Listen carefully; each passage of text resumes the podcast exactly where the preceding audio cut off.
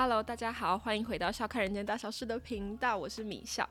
然后今天这集的节目呢，其实只有我自己一个人录音，然后我已经有种那种好久没有一个人录音的感觉，这样，因为我前几集都是有找来宾来跟我就是聊聊这样子。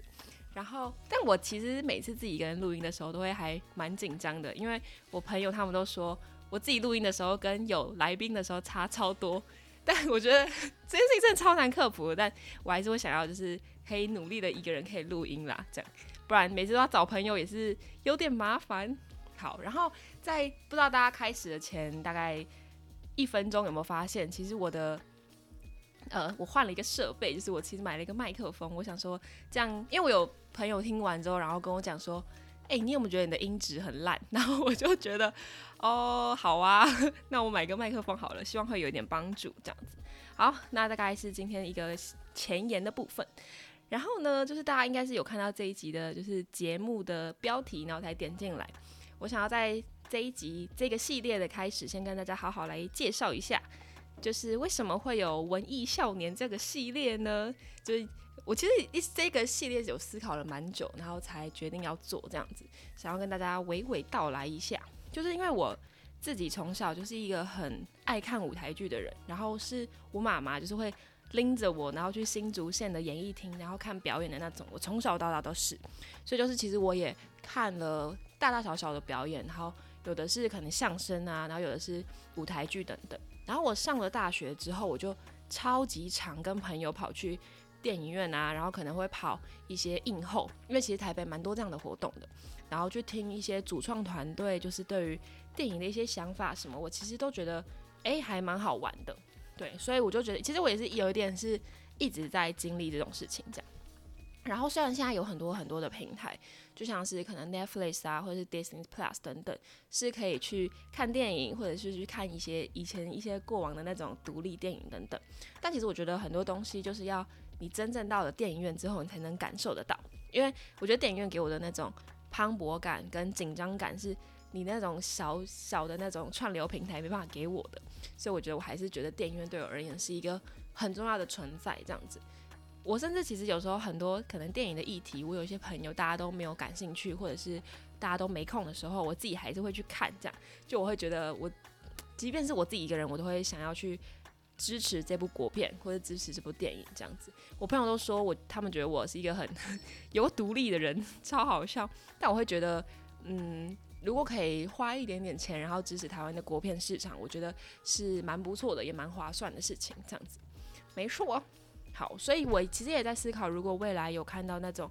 我自己超级无敌喜欢的电影，或者是有一些电影的合集是想要跟大家分享的话，我其实应该也会直接录成一集来跟大家好好分享我可能最近看到的好电影或者是好舞台剧，就让它做一个专辑的方式做分享这样子。就是我觉得我是很热爱这个产业，然后有一种是打从心底的热爱那种，对，所以我觉得很想跟大家分享这个系列这样。那我也想要来跟大家比较仔细的聊聊，就是未来这个系列呢会以什么样的形式来呈现。就其实是我有一天我朋友跟我讲说，就是我们在聊我的 podcast 频道或者在聊未来有一些主题的一些安排的时候，他就说你为什么没有一个会想要开一个能跟艺文相关的一个系列，就是你那么爱看舞台剧，那么爱看电影，你有没有想说要做一个什么系列，然后去很稳定的去介绍说你看了什么样的作品这样。然后我就在思考他讲的话之后，我就觉得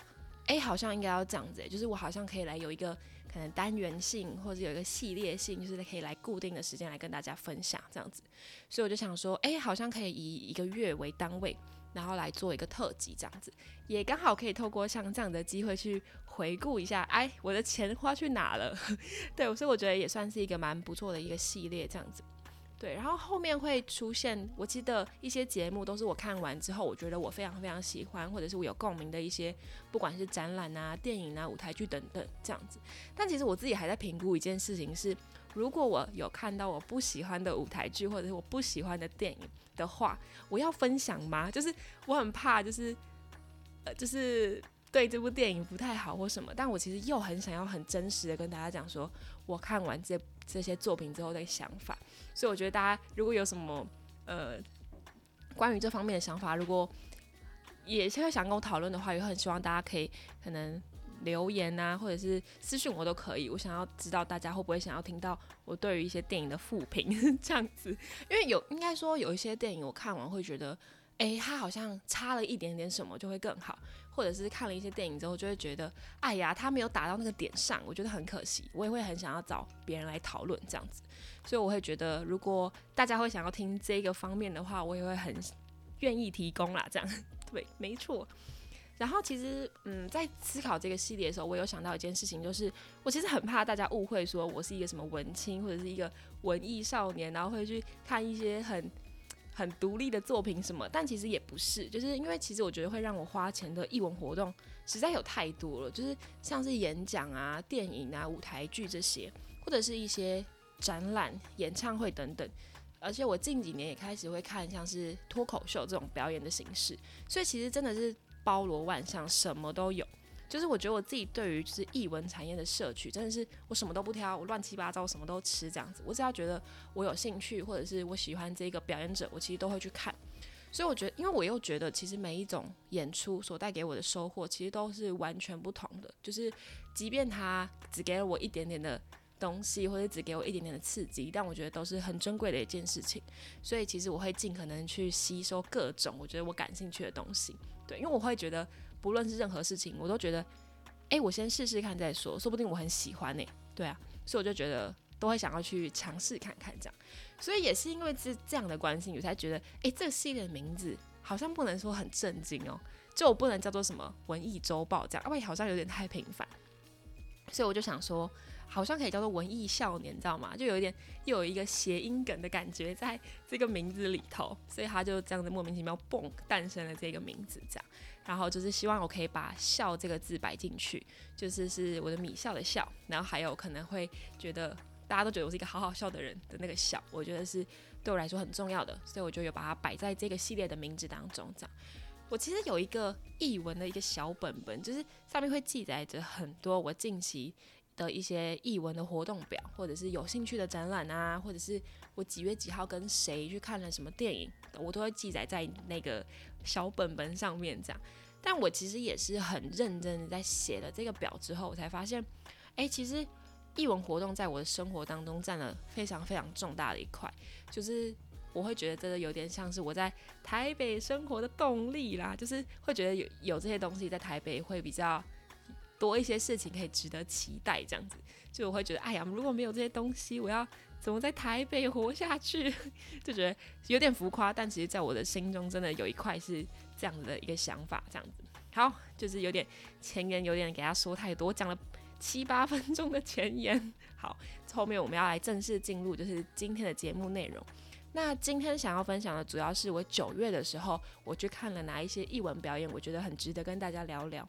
那我其实9月呢，我也是非常非常认真的在看演出，就是毕竟你知道，就是收假回台北开学的第一个月这样，我自己是觉得相较比较难熬一点，你会面对很多新的挑战、新的刺激这样，所以我其实就很认真的排了很多表演啊、舞台剧这些演出等等，就要去想说可以去看一下最近在发生什么事情这样子。好，那第一部想跟大家分享的一个舞台剧呢，是王伟忠最后一部的舞台剧，叫做《谢谢你的收看》。他其实在宣传单上面写得很磅礴，就说，哎呀，这是最后一部啦，大家赶快去看啊这样。然后他也在里头提到说，他也开始想要透过这个演出之后，他就想要正式的退到幕后去，就是减少自己在荧光幕前曝光的一个机会这样。那其实不太知道大家对于王伟忠这个你知道艺文教父有多大的理解这样，不知道大家对他熟不熟悉，但我觉得你们一定大家都有看过他所制作的一些节目内容，就像是可能《康熙来了》、《全民大闷锅》、《星光大道》等等。就是我是认真去查了一下他的维基百科，才发现，哇嘞，他是一个超级就是台湾艺文就是综艺产业一个非常大咖的一个角色，就是在那几年而言，他其实是第一把交椅的一个存在这样子。然后他其实在这一部舞台剧里面，他是用很多像是反讽啊、黑色幽默啊，一些比较好笑搞笑的一些就是诠释的方式，然后去介绍他自己的一些生平这样子。我觉得其实非常引人入胜诶， even 你没有经历过他的那个年代，或是你甚至对于全民大闷锅这一部跟时事有关的一个综艺节目你没有任何的熟悉，可是其实你都会非常容易被他带入到他的情境里头这样子。他在提他全民大闷锅那个很辉煌的历史的时候，他有提到他以前是一个很凶啊，然后很爱乱骂人的一个老伯伯这样子，就是他会觉得说那个怎么戏演成这样，那个班道觉得在干嘛，就他以前是一个噼里啪啦看到什么就爆骂的那种很恐怖的一个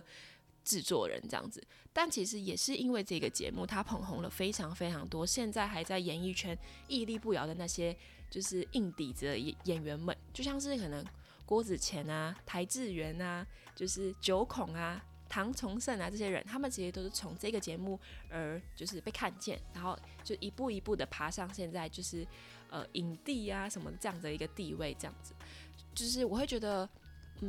会很喜欢这部舞台剧所用的一些节奏嘛，因为你会知道综艺节目他们的节奏是非常非常快速的，他在几秒钟当中他一定要给你一些笑点，一定要让你觉得快乐，所以他们是有把这个东西然后融入在这一部的舞台剧的一个诠释当中。所以基本上我是觉得你完全不会觉得无聊，或者觉得怎么好像演很久的感觉，完全没有就是你会就是啪啪啪啪啪啪，然后就是很顺遂的，然后看到故事的最后这样子。在这部舞台剧里头，他又讲了很多很多他人生的故事，就是包含了他为什么会喜欢电影，他是因为他从小就是可能看电影而言，看电视而言对他来说是一件非常重要的事情，所以他后来就转而跑来台北来念新闻，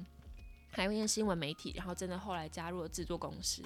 然后在他非常非常努力的爬上，一步一步爬上节目制作人的位置，他在这边都有做一些我觉得很精彩的一些诠释，因为对于他一个眷村子弟而言，这件事情并不是那么的容易，所以他也有在这边做了一些小小的琢磨这样子。那不只是王伟忠自己有出演这些角色，他其实也有找来了就是非常非常厉害的演员卡司，就像是我刚刚前面有提到的，像是郭子乾，他也是也是被他一路骂，一路就是骂的狗血淋头这样子，但他是因为他非常非常热爱演戏这件事情，他即便是穿着古装然后在跑道具，因为他以前其实是一个幕后在处理道具的一个幕后人员这样，但他为了喜欢演戏，为了想要这些机会，他会有点为了要嘎一个角色，他就会穿着古装然后赶快去借道具，再赶快回来拍摄这样子。所以其实你会知道他们其实一路走来都并不是那么的顺遂的，所以我会觉得其实很开心可以在这一部舞台剧里面看到他们有这样子的呈现。那另外一个呢的演员就是于子玉，我不太确定大家对于于子玉的理解有到什么样的程度嘛，因为他以前是锦绣二重唱的其中一个就是歌手之一这样。他也是一路就是被王伟忠狂骂说你根本不会演戏，你回去唱歌好了，你在干嘛这样子，就是一路被骂，然后很丧志的走到今天。可是其实他也是有因为王伟忠就是看见他了，他才发现其实他自己是能够演戏的，以及他会喜欢演戏的，所以他最后在很后期的时候，他也凭了《俗女养成记》这部就是大家一定都知道的一个就是戏剧，然后拿下了金钟奖。所以这件事情真的是超级无敌励志，就是他以前是真的狂被骂，然后被骂到他觉得算了，我去唱歌好了，唱歌多好，当一个玉女歌手多好，我干嘛来这边被骂。但也是因为他的不放弃，所以他才可以今天又拿回了就是金钟奖这样。所以其实我觉得在这部舞台剧里面真的有讲了很多很多的面向，不论是好或是不好的这样子。所以我其实也蛮意外，我看完这部舞台剧之后会觉得其实蛮感动的，就是你甚至会有在很多环节的时候你会能够同理他现在的情绪这样子。我觉得我被他的真挚所打动了，因为其实你会觉得一个60几岁的人要这么坦然的去面对他的人生，并不是这么容易的事情。对，然后而且他也有提到说，他其实以前是一个很坏的负心汉，他是一个大渣男这样子，就是到处喜欢别人，到处人家告白的那种。我觉得超好笑，就是他居然连这个部分都很愿意跟大家分享，然后跟在舞台上被大家看见这样子。他也有提到，他以前小时候也比较年轻的时候，然后也比较年轻气盛的时候，也跟女儿有很严重的言语冲突。他可能就觉得我在演艺圈是一等一的大哥，然后我回来我不想跟你在这边我还要在这边陪伴你，或者我不要在这边跟你讲一些有的没的。他就觉得他为什么小孩没办法同理他在外头上班有多辛苦这样子。然后但他也是因为这个很激烈的言语冲突之后，他才发现他应该要更懂得要怎么好好的听别人说话，然后静下来听别人说话，所以他的脾气也在这几年有比较你知道滚得比较圆滑，然后开始去磨掉那些很尖锐的棱角这样子。然后在舞台剧的最后的最后，他有提到说，然后呢，他人生的下一步应该要何去何从？因为他现在是一个65岁在台北市可以领敬老卡的一个年纪了，他甚至高铁都已经可以半价了。但even是这样子的他even是已经迈入比较老年时期的他就没有价值了嘛。但是他身上其实还有非常非常多的很厉害的地方是可以分享给后辈，或者是可以传承下去的，所以他也在思考，那他的下一步应该要往哪里前进。所以其实我觉得，不管是现在的你是什么年纪，就像我可能才20几岁，但其实我看完我都会很容易去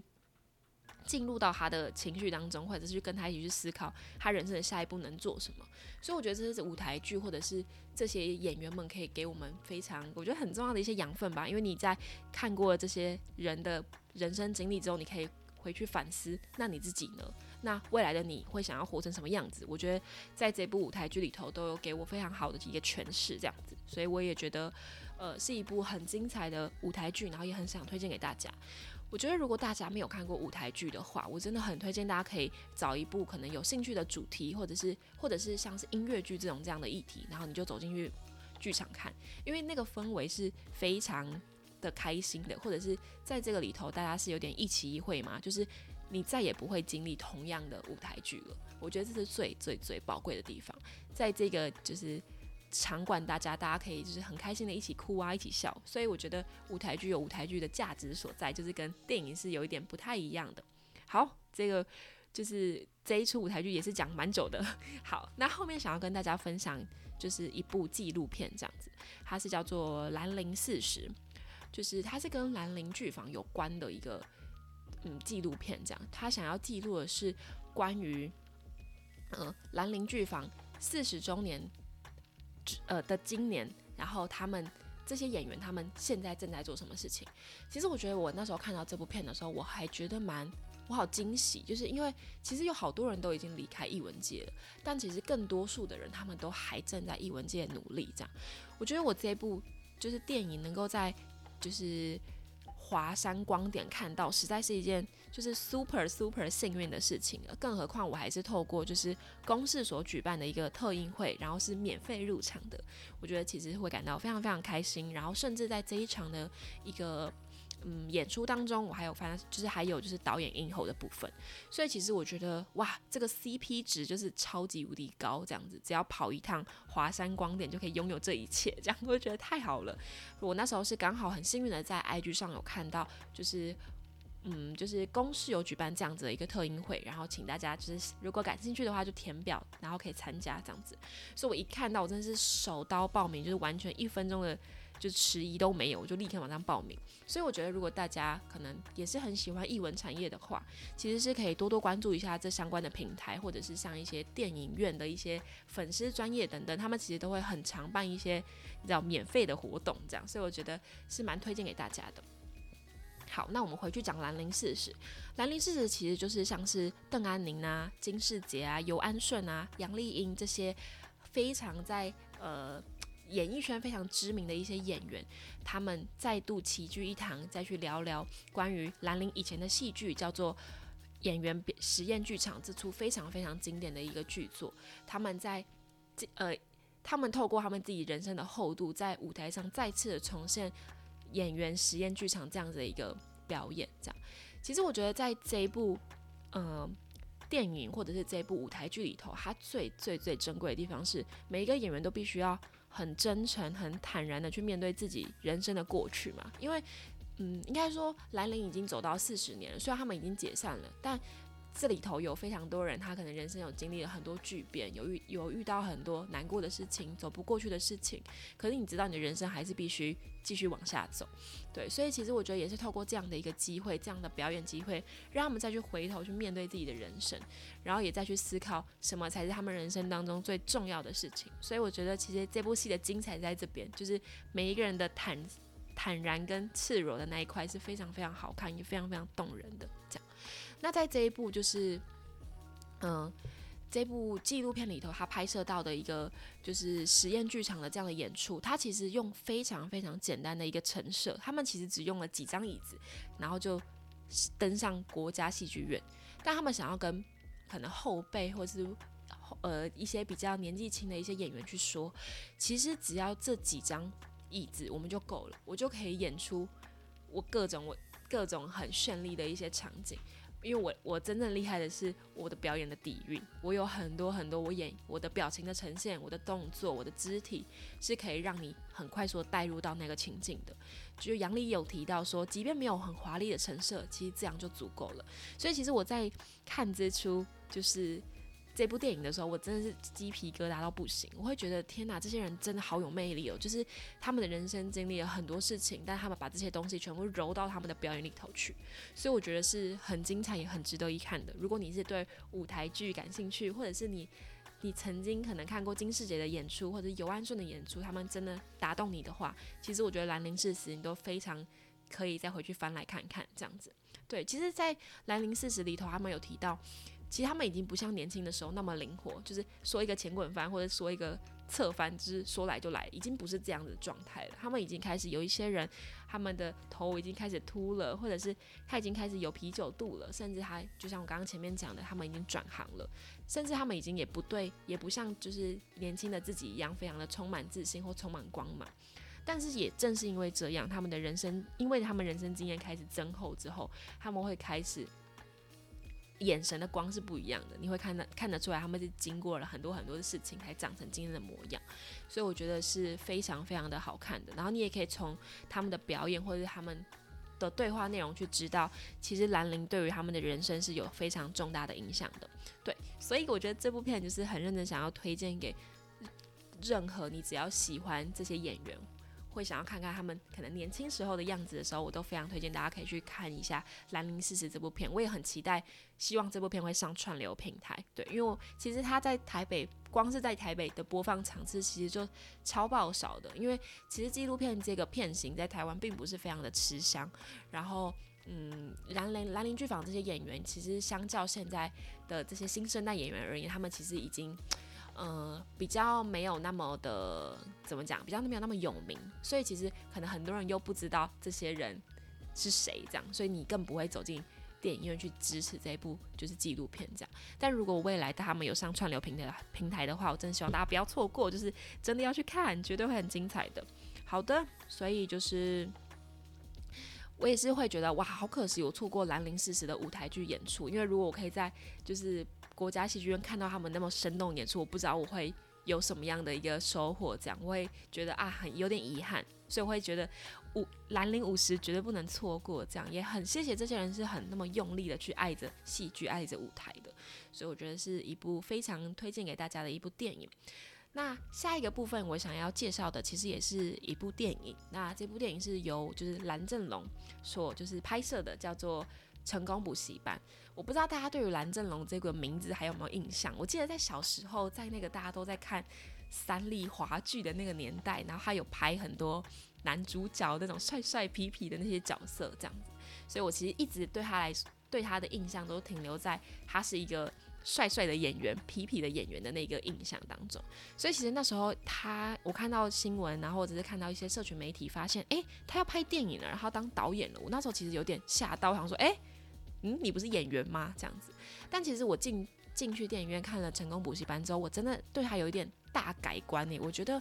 第一是因为这个其实是他自己的人生故事，他是在补习班里面遇到了一位非常非常好的老师，然后对于他的人生有一个非常重大的一个转折，所以他觉得这是一个很精彩的过去，也想要纪念这个老师，然后所以才把这个故事然后拍成一部电影，然后登上大荧幕给大家看见这样。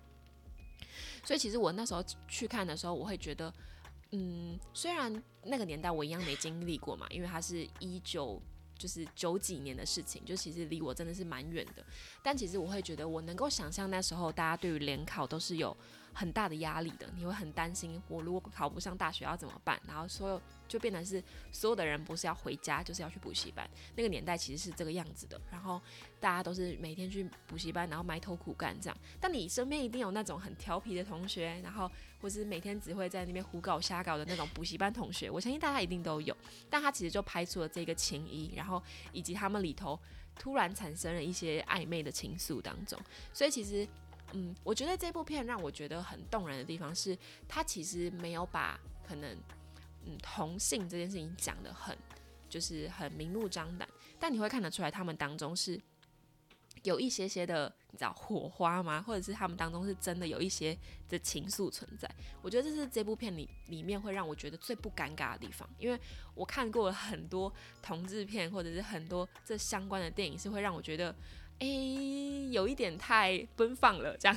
我有点吓到。对，但其实我觉得成功补习班就是一部你完全，即便你跟我觉得我跟我家人一起看我都不会觉得尴尬的那种同志电影。我觉得大家可以先对他有一个这样子的一个印象，这样就是他其实我这几天我再去看他，其实在全台的播放场次都已经快要下架了。我觉得其实这部片很可惜的地方是，我觉得它的宣传不知道为什么好像有点打不到我身边的年龄层嘛，就是我身边的朋友基本上没有什么人去看《成功补习班》这部电影。但我觉得我看完之后我会觉得哇，好可惜哦，因为里面我看到了很多新生代演员很精彩的表演，或者是你看到他们就是毫不留痕迹的表演，这件事情我觉得是好困难的，但他们都有做到。对，所以我觉得他们是很厉害的，然后包含就是像巫建和他在里头的演出，也是让我觉得我好像不认识这个演员了，我觉得他变成另外一个样子了。所以我觉得我不想讲太多，就是如果大家感兴趣的话，你真的去看，你会被巫建和的表演所就是惊吓到这样子。我觉得我永远都会觉得他是一个我捉摸不定的一个演员，然后他身上有很神秘的气质这样。所以我觉得很推荐大家走进电影院去，不是走进电影院啦，就是未来如果有串流平台的话，如果有看到这部电影的话，可以留意一下，然后你可以花1-2个小时去好好知道蓝正龙想要纪念的事情是什么，以及那个年代他经历了什么样的过去，然后甚至你也会有一点点的知道说台湾的同志运动是怎么走到今天这般光景的。我觉得在这部电影里头他都有一个起头的感觉，他都有一个启蒙，让你知道他们是怎么走过来的，然后包含他们是怎么抗争啊什么，其实在电影里头都有做一个很完整的一个描述这样。所以我很希望大家可以去看一下这部电影，然后去知道蓝正龙并不是只有那个帅帅的外表好吗？对，我觉得主要是这样子。那这个大概就是成功补习班这部电影我想要分享的部分。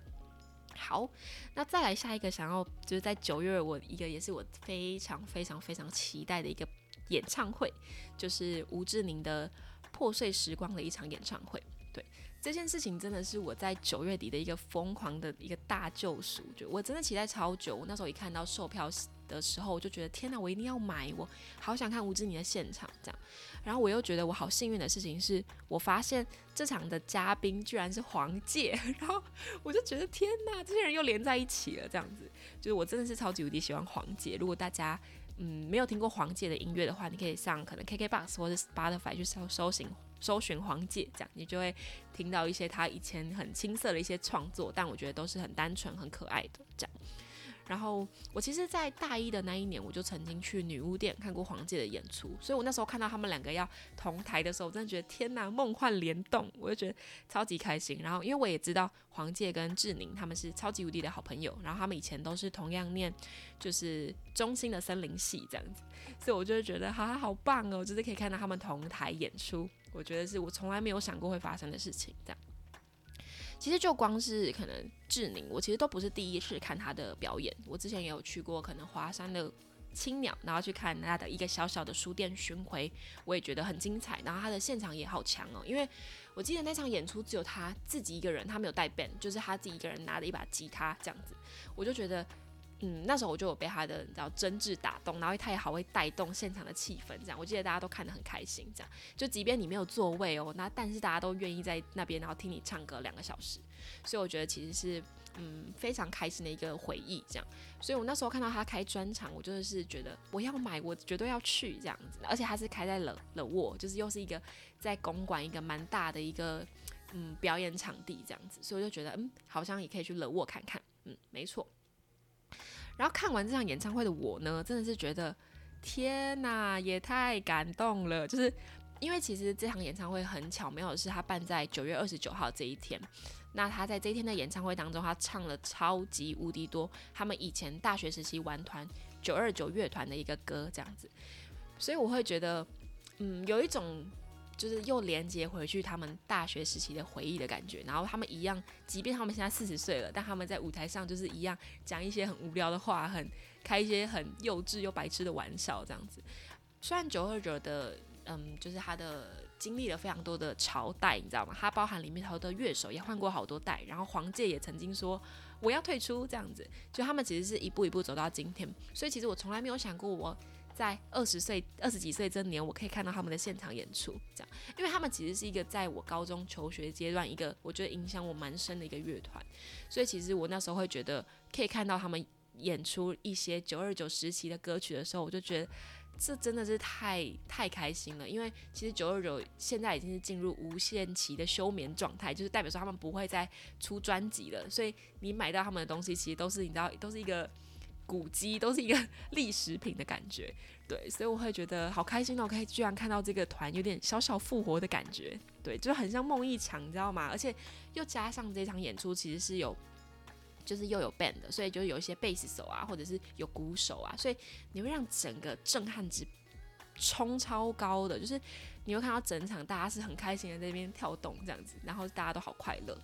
就会有一种看完这个演出觉得哇好满足哦，你从来没想过会活到这天，你知道，从来没想过会看到这些人又凑在一起，然后在台上讲一些垃圾话，然后在台上一起唱以前他们的歌这样子。然后我觉得在这场演出里面最有趣的地方是，他有好多这种40-50岁的北北，你知道吗？就是大家也好开心的来听音乐，甚至有一些跟我年纪差不多的大学生，然后大家也是在这个就是氛围里头，然后也很开心。然后我虽然不知道他们到底是怎么接触到929的，或者是怎么接触到吴志宁的，但我看到他们也是很融入在这个音乐里头，我就觉得真正好的音乐是可以永流传的，是可以经过时间的一个淬炼，然后不会消失的这样，所以我就觉得是非常非常有趣的。好，然后这大概前面讲的勒瑟讲了一大堆，大概是我这个9月就是看了一些艺文表演，然后觉得好值得推荐给大家，大概是这几个东西这样子。然后我最后想要插播一件事情，就是我不知道大家知不知道，最近杨德昌有在北美馆办展，就是有一个展叫做11重构的那个就是展览展。然后这个展呢，它已经展一阵子了，但是它只展到10月22号。对，你们听到这一集音档的时候应该是10月19号，所以大家如果对于杨德昌感兴趣的话，请你现在立刻马上早一天，然后冲到北美馆去看这个展，因为我觉得真的太精彩了。然后我其实很想把这件事情好好的介绍，就是在10月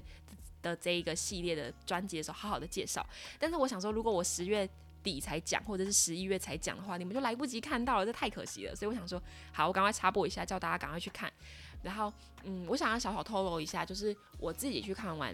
杨德昌的这个回顾展之后，我超级无敌感动，所以我相信如果你也喜欢就是艺文表演，或者是你也喜欢电影的话，